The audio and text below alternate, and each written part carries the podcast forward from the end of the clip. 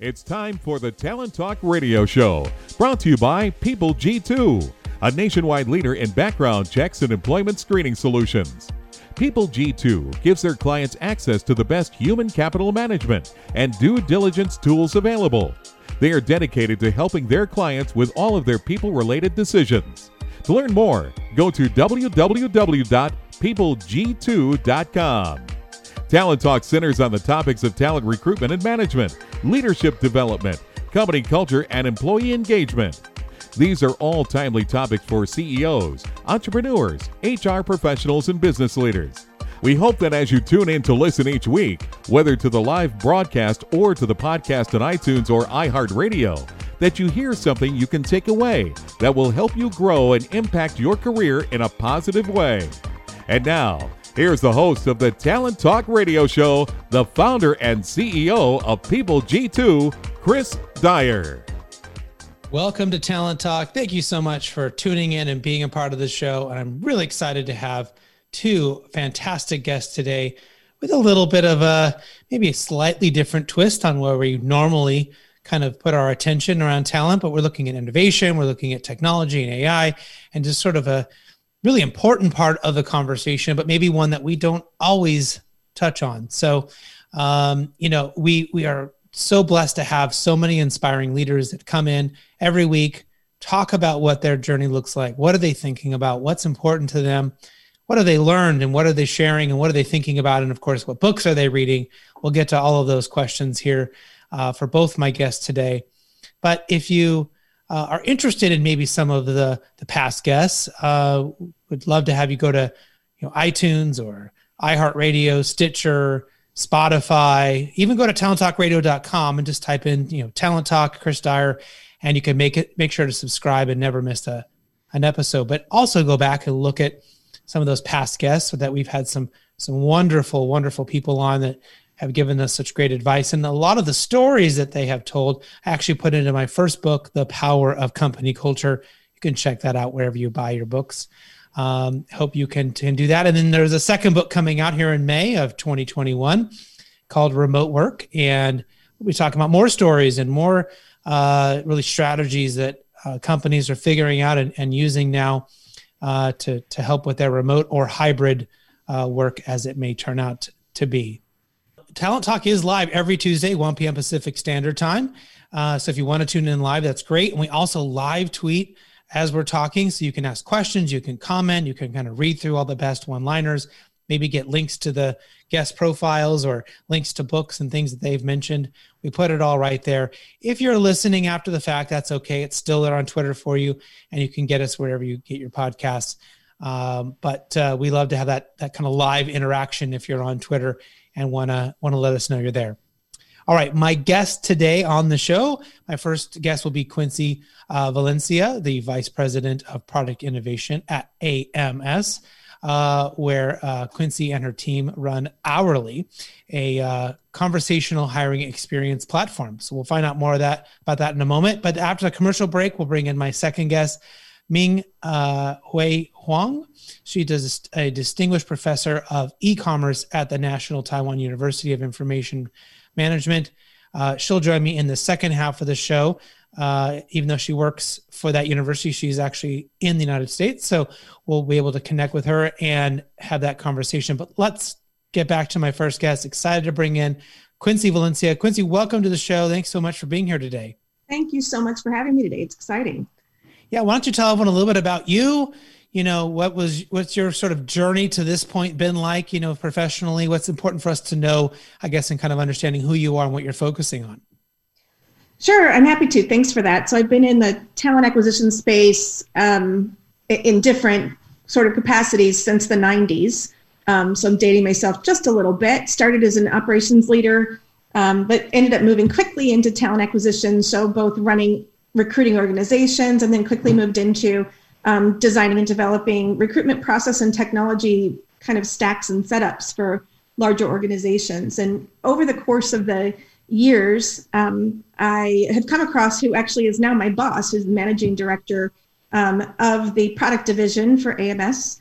Um, and we had shared a similar um, experience, which is frustration. So we in talent acquisition in general have added solution after solution and technology product over technology product for 20 years to try and make things easier for hiring. And all we've really done is make it a little bit easier on the back end for for recruiters. We've definitely made it harder for candidates. And no one has actually really focused on that hourly market, that low complexity, low barrier to entry uh, workforce which if 2020 taught us nothing else it's those are the people who are driving our economy. We all see that more than anything. It's the barista and the waiter and the waitress and the person packing the package at amazon which is the only way i've shopped for a year at least. Um, and so we set out to really create a product that was specifically purpose built um, to make hiring easy for everyone involved in the process be it an application an applicant or candidate to a recruiter if there is one to certainly a hiring manager and then showing all the results of that to the leadership of organizations so they can really direct their efforts where they're getting the best return.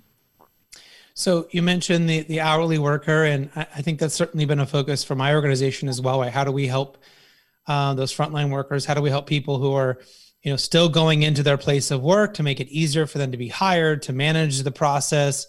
Uh, sometimes these people are maybe you could put them in category of low skilled you could put them in the category of being young you could put them in the category of being inexperienced. And so a lot of the things that we're throwing at them are maybe not uh, as easy for them as maybe someone who has been working in you know as a a vice president of whatever for many many years right? So sort of a different in their difference in their experience in that. So how have these hourly workers maybe been impacted by the pandemic? And and what are you seeing companies doing right now to maybe sort of address some of that impact so we've all seen how hourly workers have been impacted, and it's one of two ways. Um, the first is that unfortunately, so many have been laid off and let go. Now, there are the other, the flip side of that is you have companies who are saying we can't hire fast enough, um, you know, to take up that slack. And so we have to do a better job of getting those jobs that are actually open, that companies are actually filling for, um, in front of the candidates whose requirements meet the needs of the companies. I mean, we have to do it quickly. We have to do it in a way that they can engage. So certainly mobile first, um, but in a way that you know, if they do have 15 minutes between uh, uh, on a break or you know they're on a waiting at a bus stop or wherever it is, they need to be able to find a job, uh, apply for the job, express their interest, and get scheduled into an actual interview instead of going into a black hole of waiting and hoping that someone gets back to them. Um, so that's the first thing there. On the other side, we have um, companies who now maybe they do have you know mm-hmm. just a significant amount of openings they didn't have previously. They're having spikes that are unprecedented. They haven't seen it before certainly at that time of year. And you can only throw so many people at a problem or they've had to lay off 80 or 90% of their recruitment workforce, which is common. We're hearing that a lot. Now, all of a sudden, you know, the forecast is picking up economically. We have to hire back. You can't just hire all 90% of those people back right away. So we have to give them tools and technology to get in front of those candidates and to get them through quickly so that they're getting first access to the best candidates before their competition down the road does. Because as we know in this particular market, speed is the name of the game. Candidates for these particular jobs, they need a paycheck. Um, and if yeah. getting someone into an interview this week as opposed to two weeks from now is going to help them pay their rent, then it's incumbent upon all of us to make sure that we give them the opportunity to do that and to make it as easy as possible for managers and recruiters on the back end to know who are they supposed to interview and when are they coming in. So we started there and then we're sort of focusing on the the candidate, but I've also seen, as you sort of alluded to, there are companies that are, you know, not hiring or have laid a bunch of people off, but there's also these other companies that have had a boom, right? They're because of this, they are in a in the right place at the right time to to need more people, and right. this has been a challenge for employees because you know, do I suddenly go from doing this job to this other job? And can I do that? Can I make that switch? Even though that's where the demand is now. But from the company perspective, maybe what are some of the challenges you're seeing uh, while during sort of high volume hiring. Maybe they're not used to having to grab 100 people. They'll go grab 10 people, but grabbing 100 people is something totally different. So, how are companies addressing this and how is this maybe sort of changing things in the landscape going forward? So, those who are set up to operate quite traditionally, which, first of all, applicant tracking systems, which is what most companies will use today, were designed originally for that salaried professional hire. Um, it's you know, if it was a local hire, if it was a, you know, one of these frontline positions, they put a help wanted sign up in their window and people would come in and apply and they'd get them. But the challenge came when how do we find these professional specialist positions uh, when we don't have that anymore. And so we had the the first wave, the applicant tracking system come through, but the system itself, all the workflows within it, everything was developed to support that professional worker.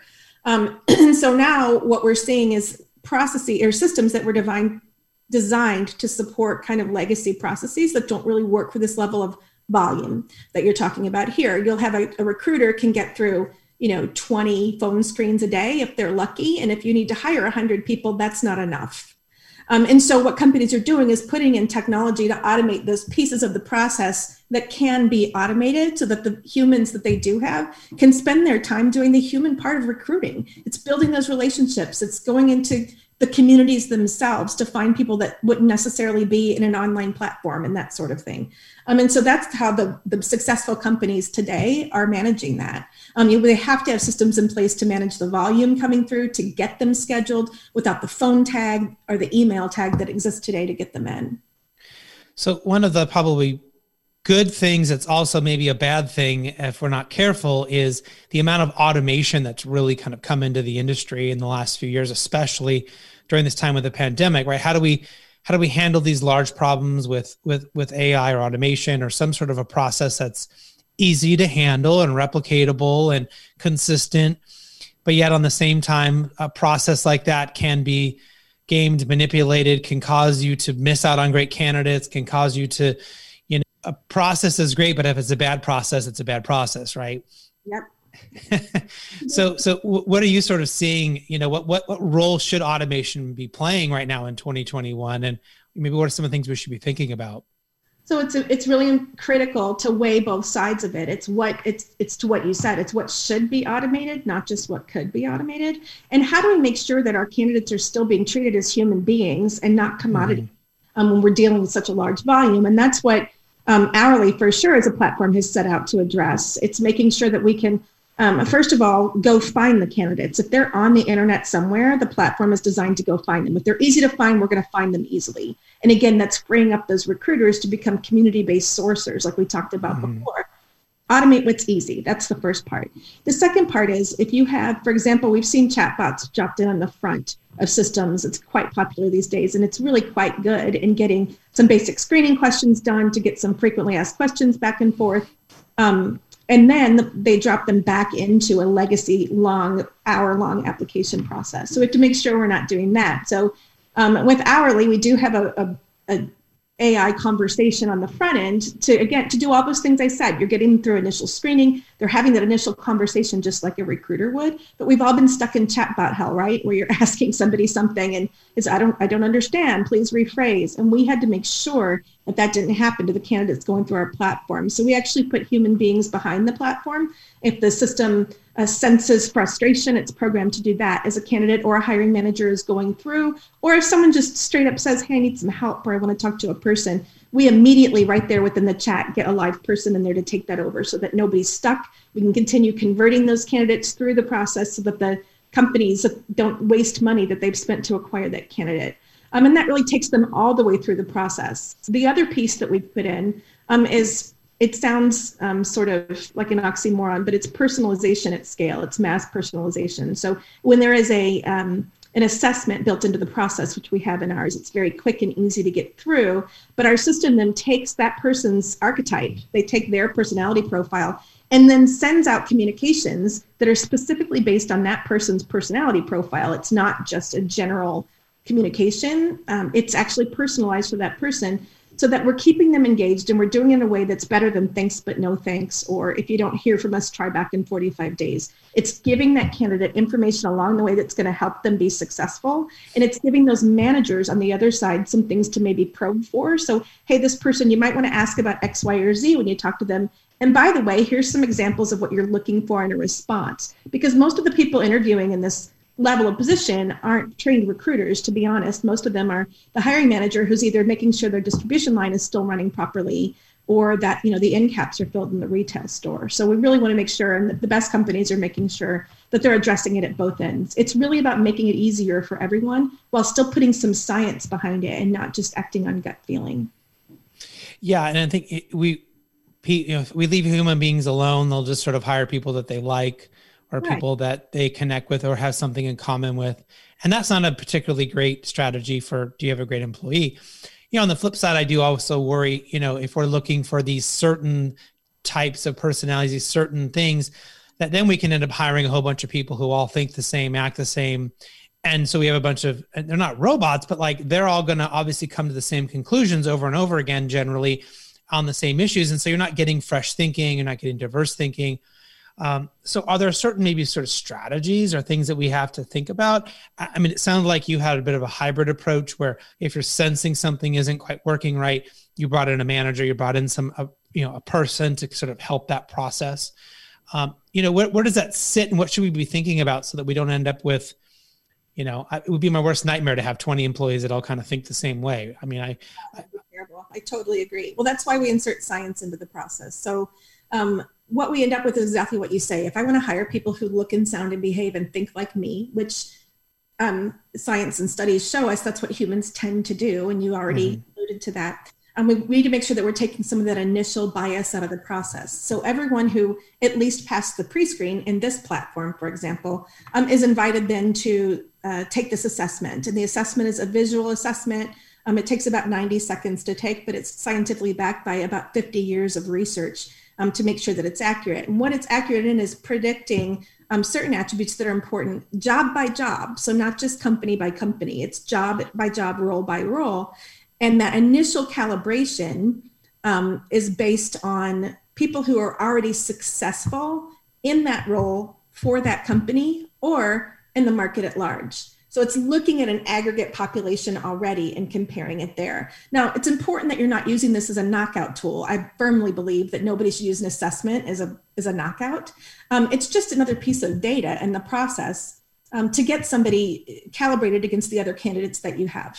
So it's using that to give anybody who's scheduling into uh, an interview already through a platform um, is already pre-assessed to meet the qualifications of the job, can work there, can work the shift, can get there, whatever it is. But they also see their comparative rating against other people who've already been successful in the role. And to me, that's the best way to use an assessment. And I know the mm-hmm. companies that we've worked with, I mean, that our assessment partner have worked with, have found that to be really useful in doing things like um, slowing down attrition and that sort of thing. So those are the things that are really important in this role.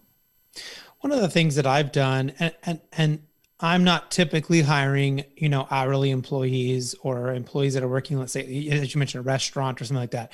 So I'm more professional services. So it is different. But I have typically, if I get far enough along with a candidate and we're asking them to take personality assessments, the first thing I do is send them all of the personality assessments of the people who they've been talking to or who they're going to be working with or they're going to who's going to have a hiring decision for them mm-hmm. um, one i feel we, we want to set this sort of uh, stage for being transparent with them right. um, but also i want to make it a level playing field right like they need to know who we are because they need to make the same decision about us as we're making about them that i can see how they're going to operate and things they need to look at me and go well chris chris does not micromanage he is will leave me alone. And that can either be a wonderful thing or that can be a terrible thing if you need someone on you and driving you and and all that. I'm I'm hands off. I'm like, what are your goals? Cool, let's talk in three months and let me know how you did.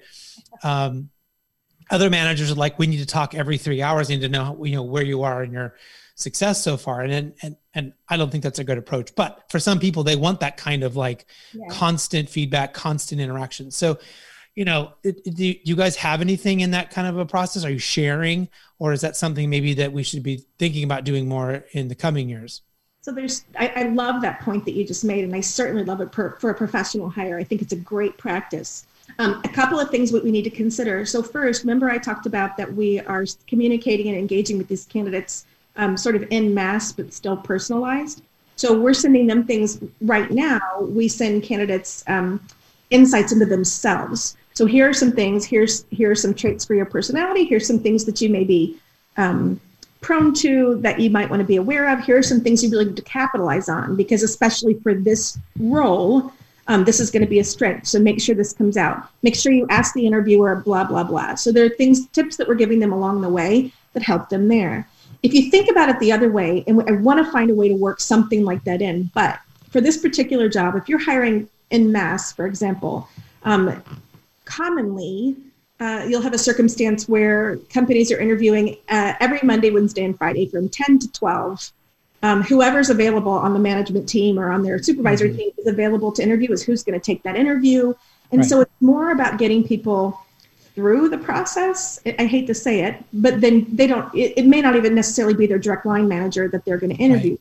So what's important is to make sure they have all the information about the company and the environment and a true look at where they're going to be working and the actual job they're going to be doing is kind of more important in this type of role than it is for a professional role, if that makes sense. What we want to do is make sure that the candidate has every bit of information that they can have to be successful in that interview and then to subsequently, whether they get that job or not, to be able to take that information going forward as they continue on their job search. Yeah, and, and logistically and practically, I mean, it all makes sense. I guess in a perfect world, you would interview at least at some point with the manager you're going to be working for most of the time because that's probably going to be your experience. That's going to be what you view as your experience working and your culture that you're in. And uh, it's really your view of the company, right? Is often the people you work with and your boss. And um, but I, I can I can you know, my son worked for Amazon. I can easily understand and see like it's a large operation. You, there's just how would they ever possibly make sure that that one person who was probably going to be his boss, but may not be his boss in two months or whatever, was really the one who was doing that interview, right? You're really looking for certain set of skills, certain set of people to come in and be successful. And then I guess you hope you've trained your managers right so that they can then create the right environment for them, even if they weren't the ones who really hired them. Yeah, and that's it too. I mean, what I've seen most successful in these environments too are that you really have to have a great deal of trust between your peers amongst your colleagues who are interviewing. So if you're running the third shift a, on a production line, for example, but you're not interviewing third shift for safety or security reasons or whatever that may be, you better make sure that you've um, aligned with your colleagues so that they understand what's specifically needed and nuanced for your team in that role on that shift. I mean, there just has to be a great deal of trust and experience there to make sure that you're getting that. It's tough, but companies are at least making strides there, I think, with some of the ways that they're at least approaching the market and some of the tools that they're putting in place. So I'm, I hope um. Well, uh, you know, we do always try to ask uh, this next question to all of our guests. We don't always get to it, but I'm glad we're going to be able to get to it with you. And that is, is there a book that you're reading right now that maybe you might share with us, or maybe one that you typically uh, suggest that people check out, especially for maybe for those who are who are hiring or are doing this type of work that they should be thinking about? Well, the, the book that I'm reading right now is not necessarily something that anybody else would want to look at, but it's certainly me. Um, it's it's actually called Zero to One. It's by Peter Thiel, written with Blake Masters, and it's about startups. So the company that I work for, AMS, is not a startup. We've been around since 1996. So We have 4,500 employees globally, but our division is. We're very much separate. Um, Hourly is the first and what will one day be a suite of products that we put into the market, all with the goal of addressing these different verticals that have been um, historically sort of forgotten or looked at as, as second tier. So um, we're running our business like a startup, and we want to make sure that the approach we're taking is capitalizing on the really thousands of years of experience we have collectively amongst 4,500 people in TA, while still bringing in the best that the technology market has, since we've never developed our own product before um, so that we're ultimately still giving the best guidance um, and counsel to our clients and not solely focused on tech. So that's kind of where where we're looking here and i want to make sure that as the owner of product for this division i want to make sure that i take that into consideration and really keep that at the forefront um, to make this decision not just our division successful but really any products that we're putting into the market are going to help make our clients successful because that's what's most important yeah absolutely absolutely well, the most important question of the day is how can people find out more about your company? How can they find out more about you? What's the best place for them to go and, and to do that work to find out more? So people can go directly to weareams.com and there's a product digital section there, or wearehourly.com, which is about our product directly. And I can always be found um, myself directly on LinkedIn. I'd love to collaborate and connect with any of your listeners who'd like to talk about this more. I could talk about it all day. But again, it's Quincy Valencia. I'm at AMS and I can always be found on LinkedIn. Yeah, that's where we found you. We know you do a lot of do a lot of great work there. So thank you so much, Quincy, for being a part of the show today and uh, giving us a, a, lot of great insight into you know the particular part of the market that you're an expert in. And hopefully we can have you come back at some point and give us an update on all the awesome stuff that you're doing. Hey, anytime I'd love to. Thanks for giving me the platform and I, I could talk about it all day long. I hope it didn't come across come across too strong, but I appreciate the platform and the time. No, it was wonderful. So thank you so much. We'll be right back after this quick commercial break and we'll bring in my second guest, Ming Hui Huang. Imagine buying a newspaper and discovering that the news you're reading is six months old. There isn't much that stays the same for six months, and the same thing goes for background checks. In a time when so much outdated information is being passed around, it's good to know that People G2 offers something different. At People G2, we provide today's intelligence, not yesterday's news. Our value added approach offers you a fully FCRA compliant solution that includes up to the minute information by combining industry leading technology with old school human investigation, People G2 is able to give you information that is accurate right now, delivered quickly through our online system or integrated with your HR system. So ask yourself are you comfortable working with old news or are you ready for a different kind of background check company? Visit peopleg2.com or call 800 630 2880. That's 800 630 2880 or peopleg2.com. Welcome back to the Talent Talk radio show. In case you missed my first guest, don't worry, you can go and subscribe wherever you get your podcasts and make sure that you are alerted when the show is up, or you can listen to all of our other past episodes. We're on iTunes, we're on Spotify, we're on Stitcher. You can go to talenttalkradio.com and do it there as well. So we really appreciate you going and subscribing, sharing any episodes that you find valuable and being a part of the conversation. And don't forget, being a part of the conversation means you can always go to Twitter, follow at PeopleG2, and we are there putting all the best one liners, links to the profiles of our guests, maybe any books they mention. We're sort of giving you all that content in case you're maybe driving in the car and listening right now and can't write that down. You can always go there to do that. All right, I'm going to bring in my second guest, and hopefully, I've been practicing. Hopefully, I can say her name correctly, but she'll let me know if I if I don't. but uh, I'm going to bring my second guest, which is Ming uh, Hui Huang. And yeah, uh, there we go. Look at that. I'm two for two today. This is just unheard of. I usually mess up somebody's name, but she's a, a distinguished professor of e-commerce at the National Taiwan University of Information Management. Uh, welcome to the show. How are you today? I am good. Thank you. And thank you for having me here. Absolutely. Well, why don't you tell everyone a little bit about yourself and your background?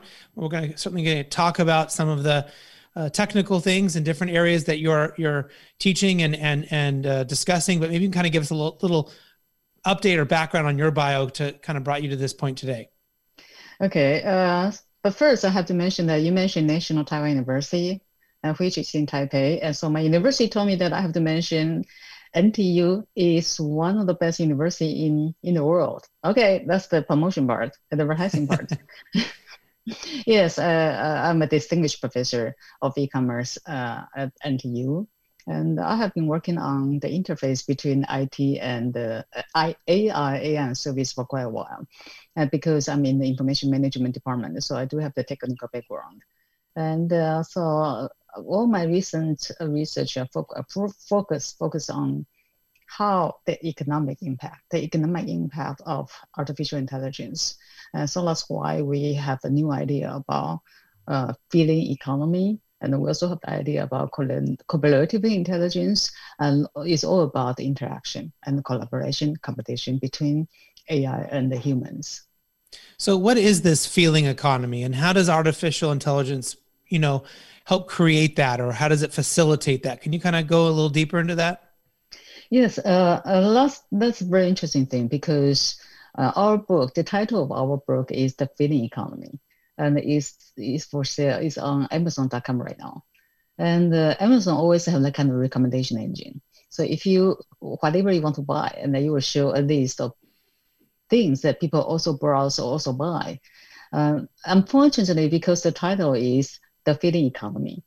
So Amazon recommend a lot of self-help book and to help people who feel depressed, feel unhappy. But this is not the kind of book.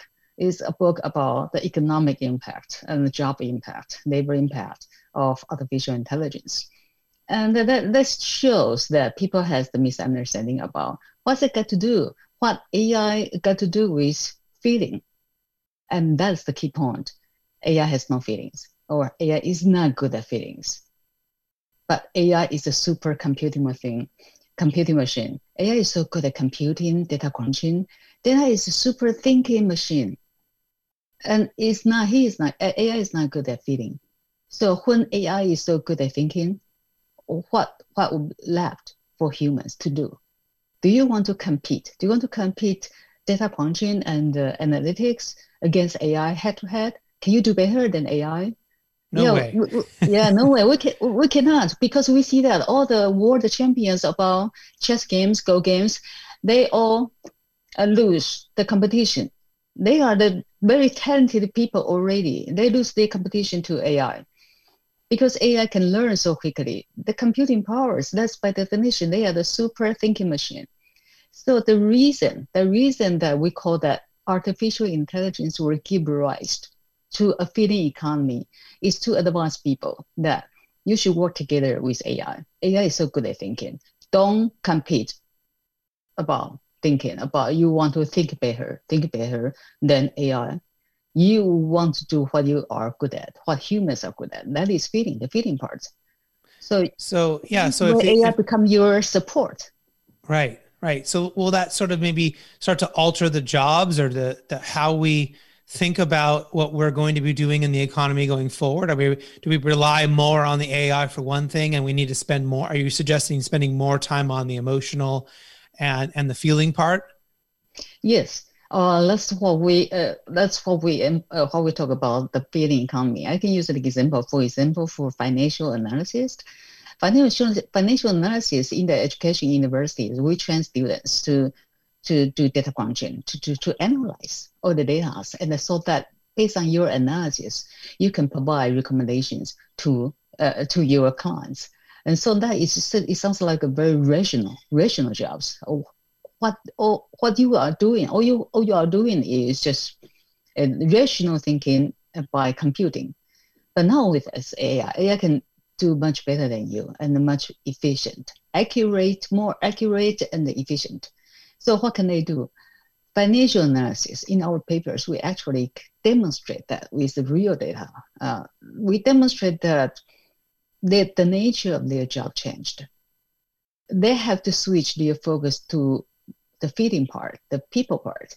And for example, when there was a Black Friday, uh, a stock market uh, collapse, their job is not to do the analysis. They are not to analyze the situation so that they can come up with a a set of, of facts to tell their clients. And we see this is the fact. Don't be panic. This is what i can show you. No they, they don't do that. Actually they spend most of their time comfort comfort their clients and tell them don't be panic because they they need to communicate uh, uh, emotionally to their clients as people to people instead of machine to people. Right. That, that is happening already. So sort of a way to make your to be able to supercharge your relationships by having better information, to have better uh, understanding of what's happening, so you can go back and then apply that, that real human part to it. Yeah, um, even doctor the same. Doctor don't have to read the X-ray films these days because machine can do that. That is pattern recognition. Yeah. And what what doctors need to do is just based on the result, machine results, and then communicate with patients about what to do. Right. So it's more like that these are these are all happening right now. Now, one of the things that I found very interesting uh, in, in, preparing for our interview today was this uh, this sort of idea that you have that you think this feeling economy could be an uh, a, a really unprecedented power and influence, a really specific time for women. Can, can you explain why you think uh, this might be helpful for women now? Yes, and uh, Initially, I don't like the idea, but unfortunately, there should there need to be, and that it can be expected to be the case. Because when I say women will be in the uh, superpower, is because women women are good at people skills by nature, and we are trained. For example, like me, but my personal experience, I I'm, I'm a feeding person, but I'm trained to be a scientist. Uh, and, and then also, I even choose to be in information management department because I don't want to be feel as a stereotypical uh, uh, as a woman that can only do feeding instead of thinking. And so I, I twist myself to to do something that I'm not good at. I'm not so good at by nature. I become good at by education. And so when machine can take care of all the thinking things, all the all the thinking jobs, women really doesn't have to treat themselves. They can really re- go back to their their uh, human nature. That is, in general, they are better at feeding skills. And so that in that case, as machine continue to be better and better about calculation, female is in a comparative advantage, a, a advantageous position compared to men. That really they can they are, they, they are more naturally to become a team to collaborate, work together with machine. But men is different. Men typically, I don't mean everyone, but typically is more thinking rational oriented. And sometimes when I hand, when I deal with my with my uh, male colleagues, I just feel where's your empathetic plug? I want my AI to have an empathetic plug to plug into your ear so that you can be empathetic immediately. So that that's why in as AI continue to be powerful, to be more powerful, that will give female a competitive advantage over men uh, to be in uh, to survive better in the feeding economy. Well, I'm wondering if this could give, uh, you know, sort of your approach would maybe give a new outlet or a new way in for for women to cons- to consider or being a part of of STEM, which is, you know, been brought up in the conversation again, and I think there has been additional debate and, and conversation around why we have so few women uh, inside the world of STEM uh, when they they seem to do extremely well when they're there, but yet we have very few coming in. So what is your sort of thought about the STEM training and STEM overall? Is it obsolete? Is it maybe time for a revamp, or how should we be thinking about that type of training and education? I think we, we need more balanced because our education really only teaches us one thing rational thinking. And that is really twist a lot of people. If we assume based on the random basis, if we assume 50% of the population are feeding people and 50%, 50% are uh, thinking people. So if we only focus on STEM education, we are twisting the 50% feeding people into thinking machine when actually they cannot. But you can see that's why a lot of students very unhappy, unhappy in education because that's not what they want. So what we emphasize, what we emphasize in the book is in the feeding economy, we should not just focus on STEM education. We should also focus on people education and that has been ignored for quite a long time. And that, so that require an education, uh, awareness, and uh, transformation to be more balanced on the two sides, so that regardless a student is a feeling person or a thinking person, they can get educated and be prepared for their future career. Yeah, and, and there's been, uh, I guess, a lot of different thoughts about, you know, at what point does it become uh, when when do we really try to have to make some changes, right, for to get the right balance of people in for that kind of training? I have read things that said it goes back to when uh, men and women are, or young boys and girls are in school together, 12, 13, 14 years old. That that's the moment that we have to help empower women uh, to continue with science and and uh, mathematics education. That that's the point when they get derailed. Uh, other other times it's just a lack of of, of mobility. It's a lack of uh, opportunities, um, and so uh, you know I, I, hope they can figure it out, right? Because it does seem like with everything you're advocating for and everything that's happening in our world, automation and AI and you know a data science. I mean, if you can do any of those things, you have a really really good opportunity to do some incredible work, make a lot of money, be very successful, have a great career uh, and those opportunities are there for anyone if they come with the education, if they come with the right skills, if they come with the right desire to to do those jobs uh, and to be successful. Uh, but left unchanged, I mean, it might continue to be a male dominated uh, profession. And to your point, there may be some some things missing there, right? Yeah, for the younger generation, for the younger generation, I think I can see a better future because they can use AI for life and for work, especially for life. They can use it in a great way. But for older generation like me, I mostly use AI for work, not for life. So I think uh, AI actually, because it's part, they are in, they are the AI generations, so they can make better use of AI for work and for life. And so I can see that as soon as our uh, higher education don't distort them into STEM only, uh, I can see their brighter future to be in the feeding economy. Now, let's maybe kind of turn this away from work and we could talk for a moment about politics. How, how does this type of technology or this thought process go into maybe what we've seen recently in political elections that could be focused in the United States, it could be worldwide. But does this give an opportunity for us to look at more? Is there more chance for empathy? Is this more about rationality? Is this more AI? Is this, you know, is this candidates really getting their message out on a personal level or is it just blasting it, you know, sort of uncontrollably? Uh, uh how do you think this is going to play in, in future elections and, and political mm-hmm. discourse? Yeah, I like to use Joe Biden as example because Joe Biden's campaign is a great example of empathy campaign.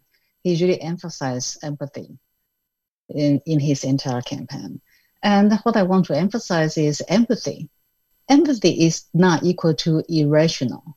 Empathy actually is rational because empathy helps you to understand each other. Uh, it, it's important for interaction and communications. So only through communication and understanding each other's perspectives, any decisions that has been made is rational because it's based on understanding, mutual understanding.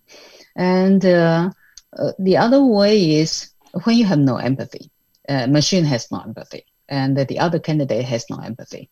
It's just self-centered. I hope I do not offend you if we have different political stance.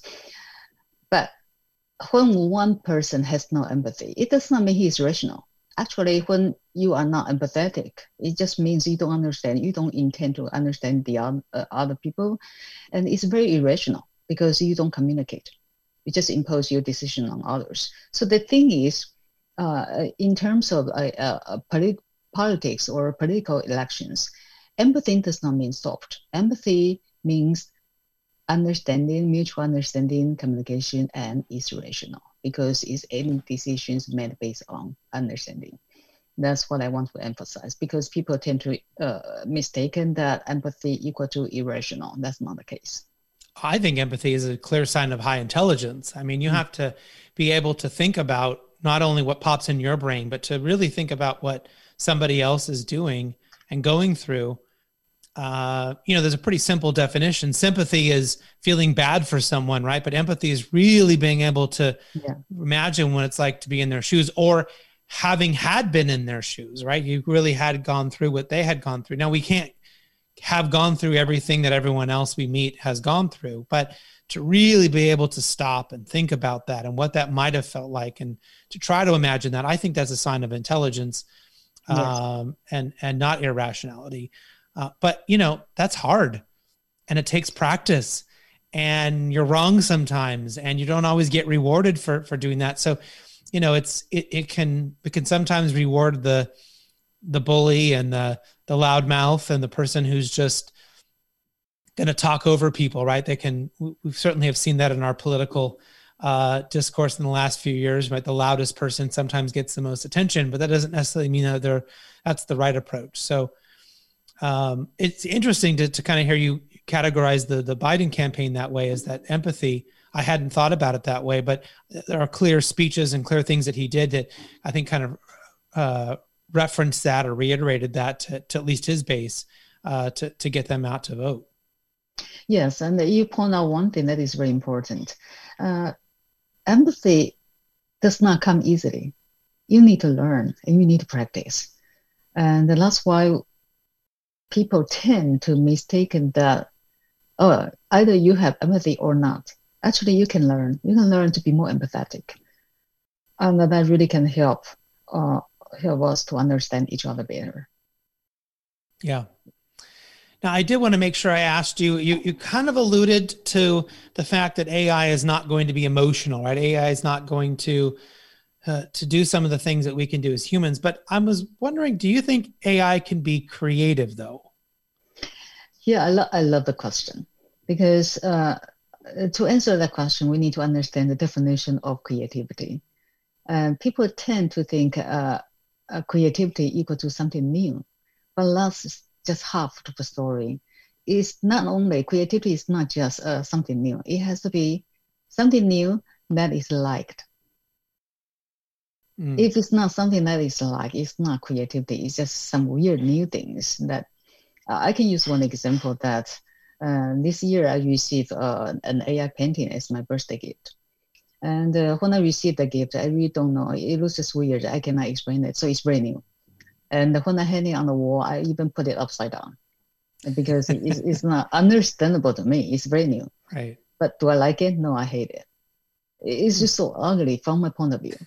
And they also explain, you can see that it's not easy for AI. It's, it's easy for it's easy for AI to create something new, but it's difficult for AI to create something new that is liked by us because yeah. like likability is evaluation by somebody else. And so what it involves evaluation is contextual, is cultural, is societal. So in that case, it's more difficult for AI to be creative. If AI just want to be the entity of the creativity itself, that is, yeah. for example, compose music, uh, draw a painting. If AI is just being used as a tool of creativity, yes, we, we are there already. A lot of people are using AI uh, mm-hmm. to facilitate with your creativity. For example, like a fashion fashion designer, they really need AI to forecast the fashion trend for them and to give them some ideas about uh, what they can do. And so that based on the new ideas the AI suggests, they humans have the judgment. They can decide which one will be liked and which one won't be liked. You kind of bring up a good point, and I want to maybe tell a quick story mm-hmm. so anyone listening they can understand what is this judgment, what is this emotional part we're talking about. And I remember there being a story that the AI that Target was using was so good that if you did certain behaviors, they figured out that you were probably a woman, you were probably pregnant uh, or you were trying to be pregnant. And they began sending these people coupons and, and magazines and things about being a, soon to be mom or to have children.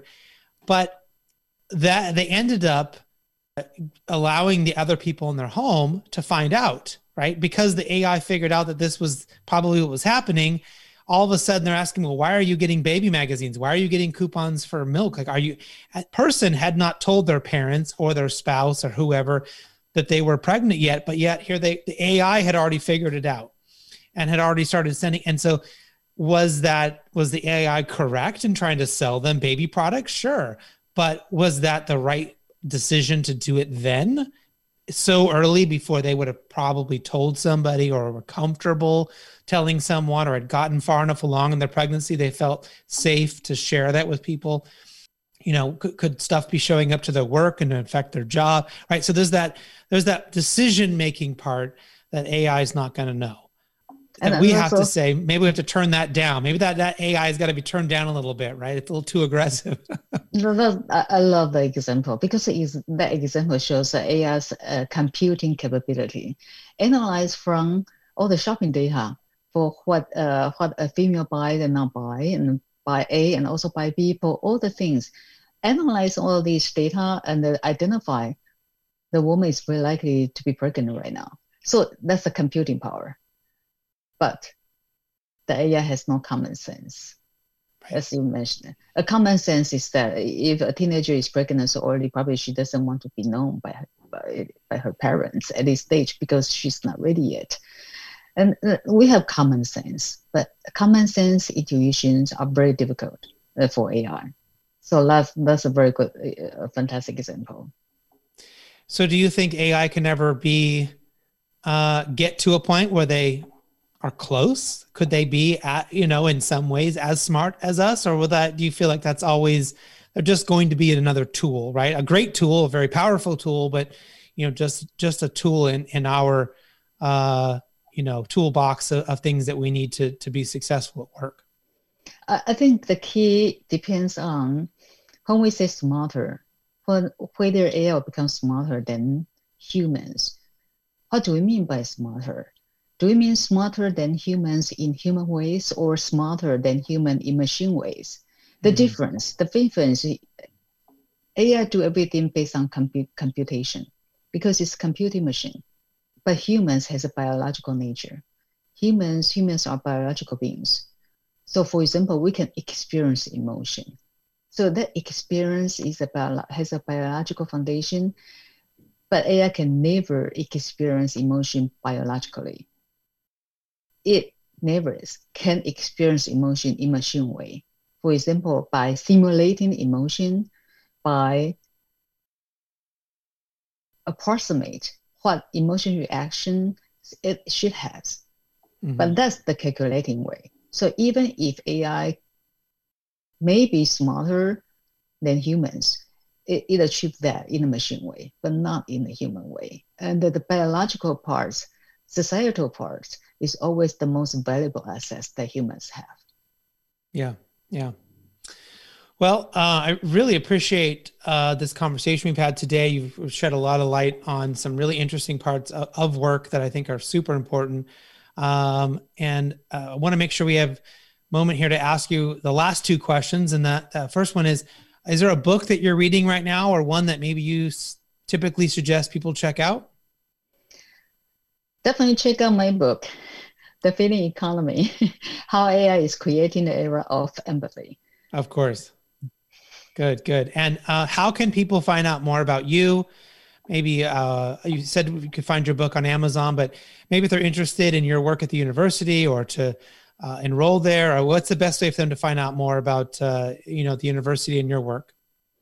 Yeah, just search, just Google my names and uh, National Taiwan University in Taipei, and I'm in the information management department. You can find a lot of uh, information about me. Can be you can easily find information about me because I'm a little bit famous in my little world. so that would be the easy way. And if any of you maybe don't know how to spell uh, her name, I will uh, spell it out for you just in case, so you can have an easier time finding her. So it's M I N G and then a dash H U I, and then that next word is H U A N G.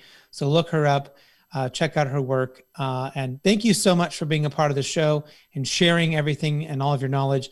Hopefully, we can have you come back at some point and uh, continue to teach us and inspire us on what's going on with AI and the feeling economy.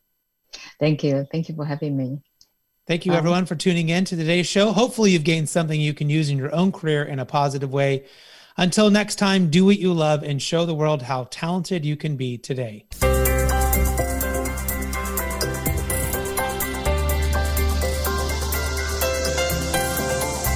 You've been listening to Talent Talk Radio, brought to you by PeopleG2.